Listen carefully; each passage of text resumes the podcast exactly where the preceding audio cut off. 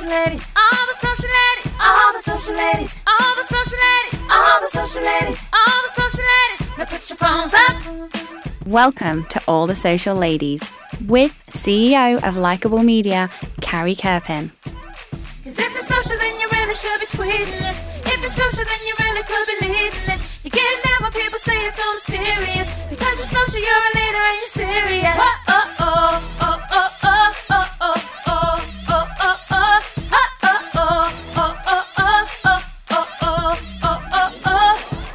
Now, Carrie Kerpen.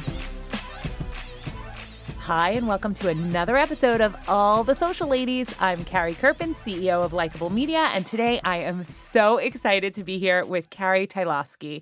Carrie is the Director of Business Development at Likeable, and I'm really excited for her to share her story because she is somebody who came right out of school and just went for it and excelled and grew very, very quickly to the top of an organization. And I'm just so happy to see where her career goes from here. It's totally unlimited, and I hope a lot of our younger listeners can learn from her today. So, welcome, Carrie. Thank you. Thank you so much for all those complimentary well, aspects. it's quite true. I have to say, I have seen it firsthand. So, what I think would help a lot of our listeners would be for you to tell us about how you got started from internship and then grew into your career. And I think telling like the whole story of your career path within business development Mhm. is such a great it's such a great story and very inspirational for a lot of young people. So I think you should tell it. Oh, thank you. Well, all of it was very much by chance that I wound up both at Likeable and then at an internship and moving down to New York and then in new business. And so I guess I'll start with what attracted me to Likeable. I was sitting downtown at a cafe and looking for marketing internships in the city because my major in college was Chinese language, East Asian studies, and political science. So quite So- typical to be looking for a marketing internship. Yes. And my initial thought was actually with my knowledge of Chinese language, I was going to take that and go to a company that wanted to have an expertise in both marketing and Chinese. And then I was going to work for a company that wanted to bring Chinese companies to America or American companies going into China. I thought that that would be lucrative and interesting and would give me the opportunity to travel a lot and do all these things that I loved. And what ended up happening was I got an internship opportunity up in Boston where I went to school with Likeable. And I met a very genius person up there, Jenna, who I do not believe yet has been interviewed. She is in fact an upcoming guest on all the so Jenna ladies. Lavelle will be fantastic, but I learned a lot from her and I started to have a better understanding of brands and marketing and having never taken any kind of business or marketing class, I really found myself quite fascinated by the opportunity that we had to really influence brands and give them something that would essentially armor them to go in and make a difference and make a change in the marketplace. And when I came down to New York, I was working for accounts and really working at Likeable for the clients that we currently have and making content and all of that stuff. And I found that I was gravitating more towards hearing and solving business problems versus doing more of the execution, you know, the executional things, which we still do at Likeable. And so when I got the opportunity to work with Mallory in new business, where I was a person taking a lot of the intake calls and hearing the challenges and problems firsthand, I found that that was really where my passion lie, lies in hearing what they're doing and what they want to be doing differently and how we might be able to help. So really approaching a business before they've had a chance to attack the problem. Yes. And helping them in their minds frame their business challenges so that they understand what they're even asking. A lot of the time when I talk to a new brand, they're not even really sure where the opportunity lies for them because they're not really sure what they're missing right now. Social is still very much a bit of the Wild West, even though we've had several years now and a lot of brands are officially on Facebook or Instagram or wherever they are. It's still hard to have that marriage between a business objective and a social strategy. And so figuring out where those lines cross is really important. And that's something that I really enjoy doing. Now, Carrie, since of course I have witnessed your whole career uh, thus far, um, one of the things that I know from personal experience is that as the leader of Likeable, I could never really nail what was perfect for new business at Likeable. And I had brought in a lot of senior people. I had experimented with people with lists of contacts and all of these different things. And and you were kind of in a supporting role there. And then you kind of presented yourself as the person who could do it. Was Mhm. that something that was frightening to you? Was it frustrating being underneath people who were not seeing the same success who were at a senior level? How did you, at your young age, come to have the confidence to step up to that position? How did that come to be? I would still say that I don't have the full confidence, so thank you for thinking well, I you do. appear to have a tremendous amount of confidence. Um, I would say all of those things that you mentioned frustration and confusion and uh, a lack of confidence because, I mean, even today, I'm only 24, and I often feel like, what am I doing in these rooms with these big people who have these long life experiences? And what I've realized more recently is that it's not really so much about my experience, it's about my ability to connect with people. And that's something that I've always been able to do fairly easily. And I think that it was less about saying to somebody, okay, I've worked at this place and this place and this place, and more the comfort that they felt in saying something to me and having me be able to process it and say it back to them, realizing that that was their end goal totally changed everything for me. So they weren't caring so much about all these accolades and all this experience I had. And when I finally kind of reframed the situation for myself and I said, they don't really care as long as you are good at what you're doing now, the past isn't so important. That's when I really gained the ability to do that. And do you think that social media in particular is a place where experience matters a little less? Do you think that because it's a newer, still a relatively new field, does it matter less? Or is it really about solving business challenges? Like where do, where do you see that coming into play? Because I, I would imagine that from the outside you would think, oh, social media is so new and fresh, we need a lot of new, fresh people to be doing this. Or is it something that is more um, in fact in need of experience? What do you see? I think that people use the youth aspect for social media a lot because it definitely is an industry that skews younger. And maybe that's great. I think that having young and fresh opinions on things is fantastic. But I think that what is actually successful about anything in marketing, because every kind of marketing was at one point a hugely new thing. And so even something like fireside chats, which now has led to something like podcasts, that was once incredibly new. And Right. it didn't mean that it was something that had to be executed by younger people who got with the times.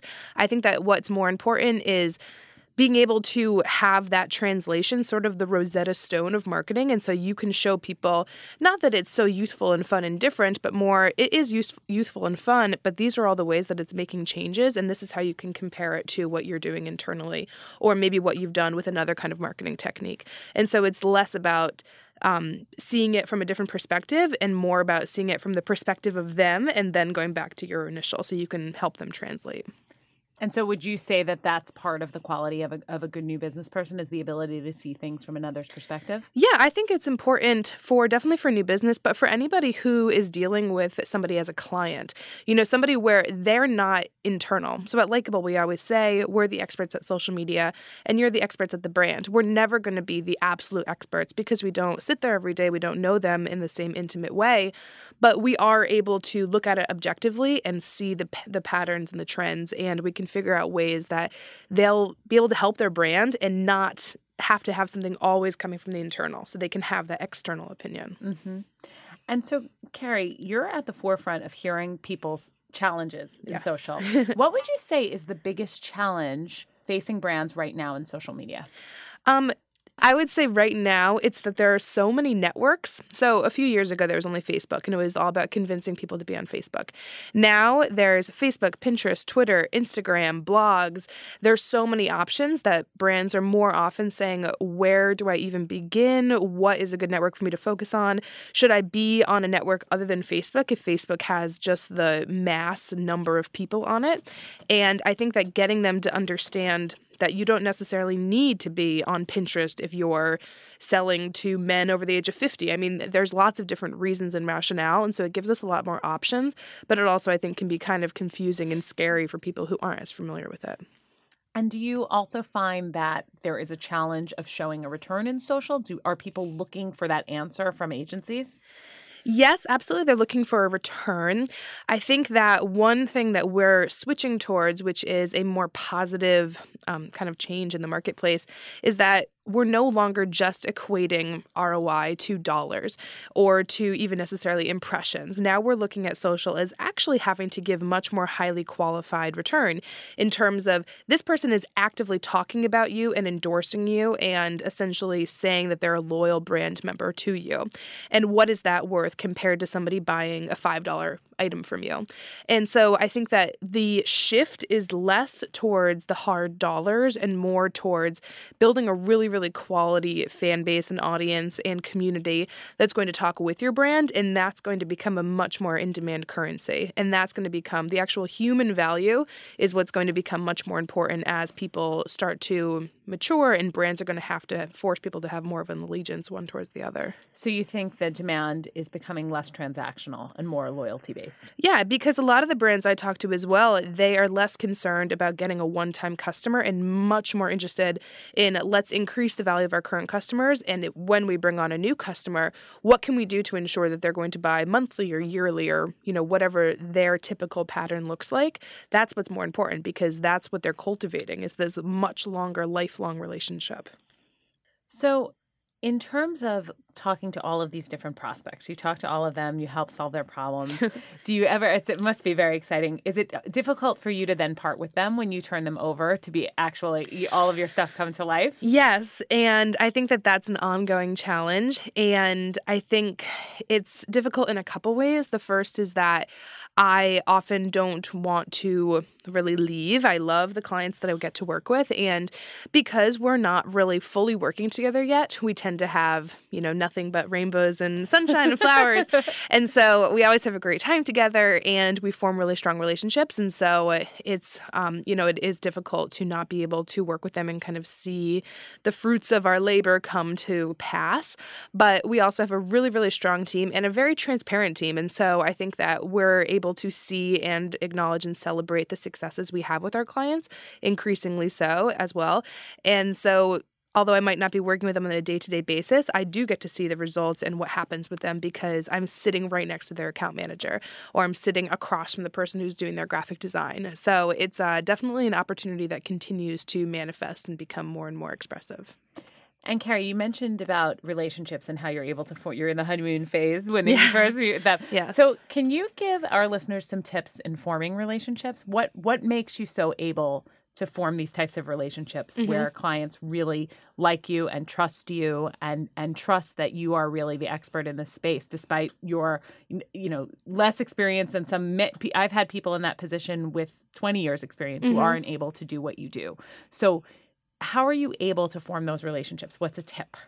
Uh, the first tip I would say is stop being so formal. We're a fun agency and we're young and we're different. And so, even if I am speaking to someone who might be let's say like a bank institution, somebody who'd be super, super formal, you would think in a typical situation, they are not expecting me, at least in my company, to be super buttoned up and tight lipped. And I think that being able to talk to them just as a person and to kind of drop the act of being so you know, just formulated and somebody who can't talk about things that are outside of business.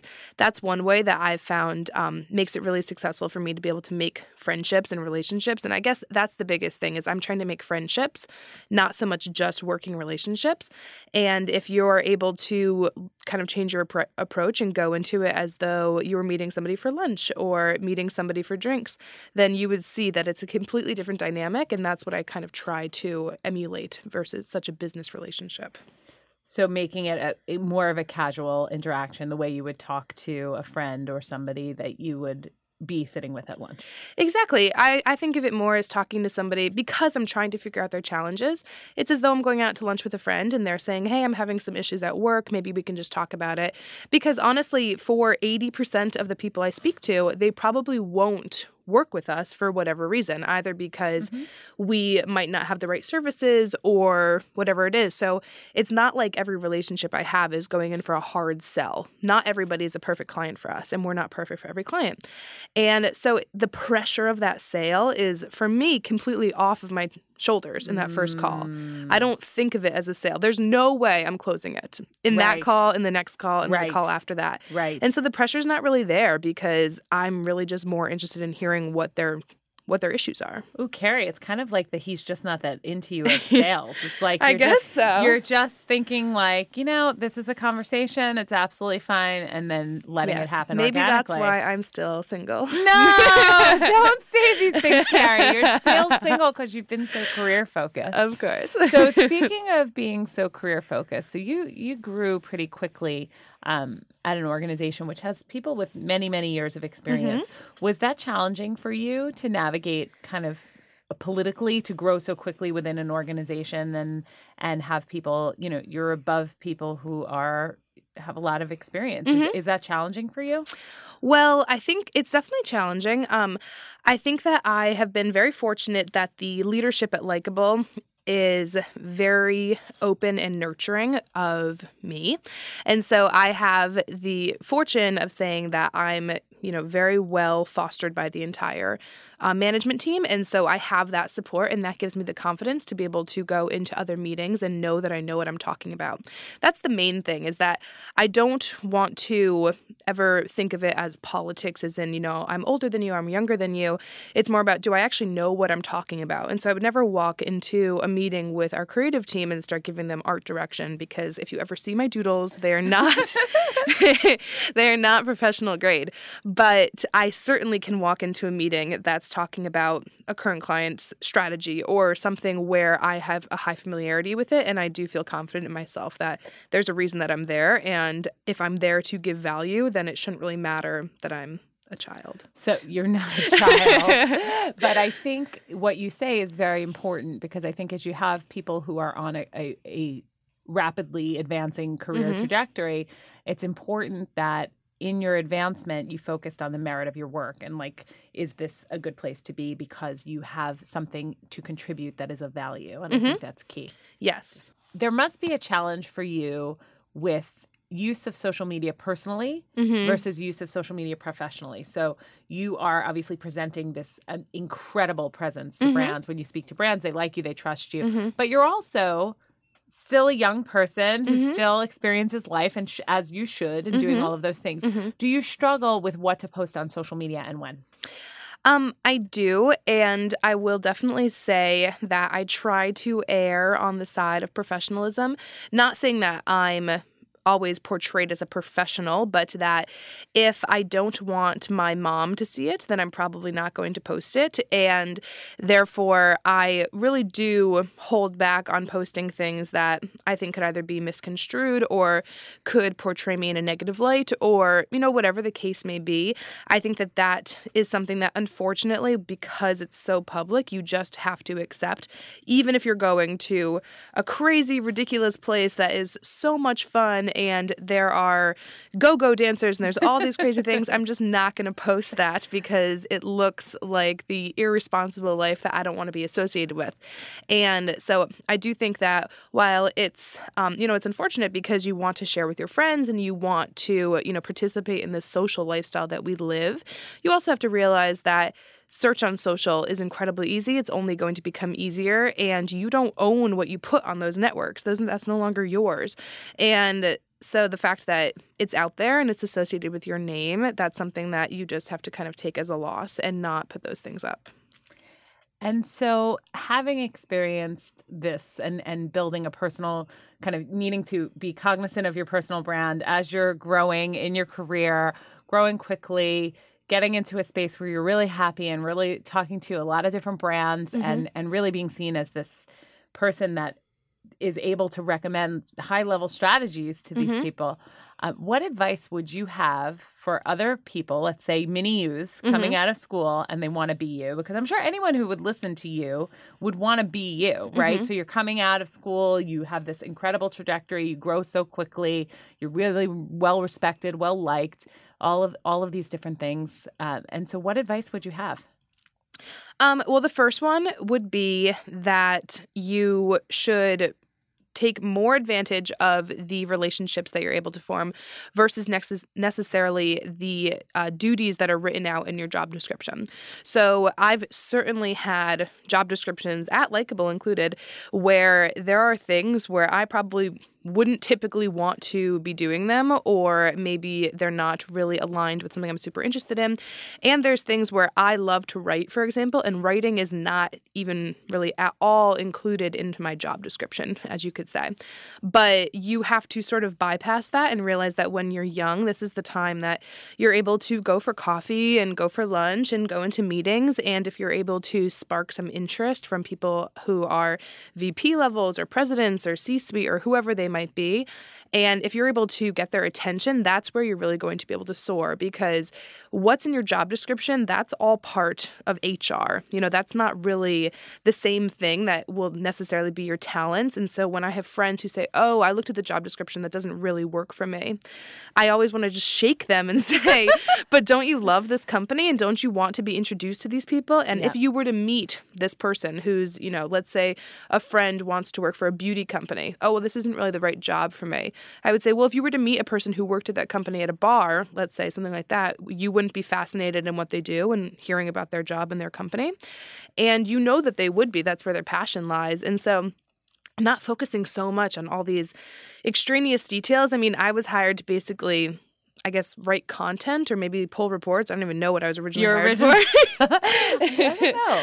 It's a good question. I'm not even really we sure. We have to look back.